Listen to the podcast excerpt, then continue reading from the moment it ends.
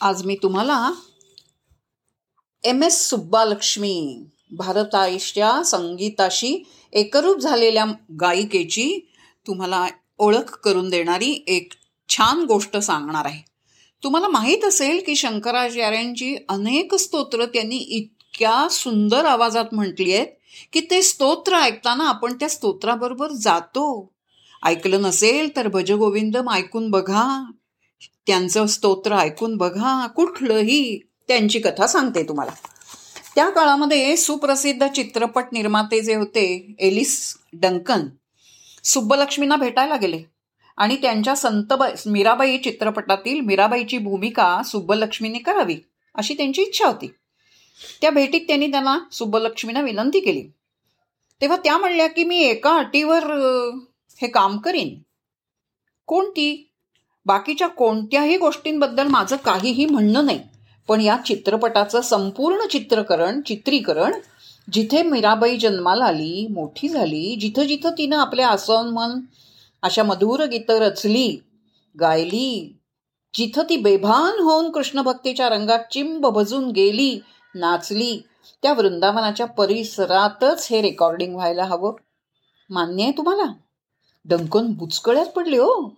कारण मद्रास इथं आत्ताचं जे चेन्नई संपूर्ण सुसज्ज स्टुडिओ असताना दूर तिकडे वृंदावनात जाऊन शूटिंग करणं हे तसं त्रासाचं तर होतंच कष्टाचं होतं पण खर्चाचंही होतं. ते मॅडम म्हणाले की मॅडम हा अर्घ तुमचा कशासाठी? मिस्टर डंकन सुब्बालक्ष्मी म्हणाल्या मद्रासमध्ये कुवम नदी म्हणजे यमुना आधी समजून मी नाही चित्रीकरण करायला माझं मनच ताई तयार होणार. मद्रासमधल्या होलसेल मार्केटमध्ये तुम्ही वृंदावनातील सामूहिक दृश्य चित्रित करणार असाल तर मीराबाई म्हणून माझं मन त्यात कणभरही रमणार नाही. अखेरीस त्या संपूर्ण चित्रपटाचं शूटिंग उदयपूर मथुरा वृंदावन इथंच झालं. खऱ्या जातीवंत कलाकाराची कलेवरची निष्ठा ही आझ अशी आढळ असते. काय होतं? जिथे तो कलावंत किंवा जिथे मीराबाई राहिली वाढली मोठी झाली गाणी म्हटली त्या सगळ्या असमंतामध्ये नक्की आलंबनं हवेमध्ये असणार. आणि एखाद्या कलाकाराची आपल्या कलेशी असणारी बांधिलकी किती पराकोटीची असू शकते यासाठी हे उत्तम उदाहरण म्हणजे ह्या गायिका शुभलक्ष्मी. मीराबाईंची अविस्मरणीय भूमिका साकार करताना सुब्बालक्ष्मी पहिल्यांदाच चित्रपक्षात क्षेत्रात आणि तेही अभिनयासाठी म्हणून उतरल्या होत्या.